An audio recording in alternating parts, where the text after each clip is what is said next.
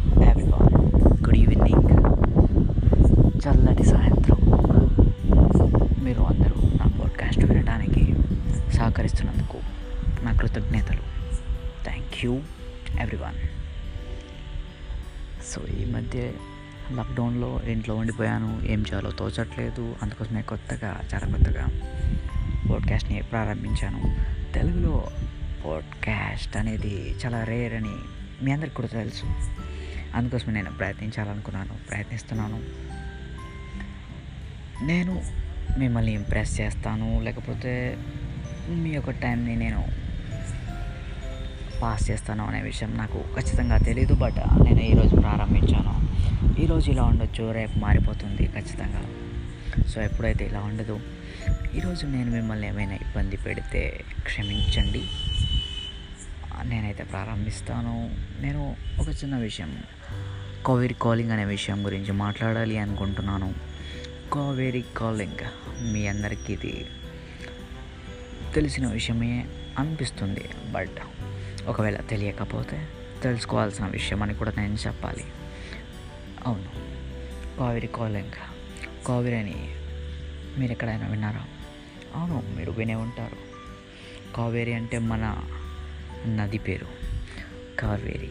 కర్ణాటకలో ప్రవహిస్తున్న మన నది పేరు కావేరి. అవును భారతదేశంలో ఇదొక నది. ఈ యొక్క నది ఎండిపోయి కొన్ని సంవత్సరంలో అవుతుంది. మన ఎండిపోయిన నదిని తిరిగి తీసుకురావాలి అంటే ఆ ప్రయత్నం మన మనుషుల్లోనే ఉంది మన భారతీయుల్లోనే ఉంది. అవును. మరి మనం ఏం చేస్తున్నాం? సో మీరు దీని గురించి ఎక్కువగా ఆలోచించకండి.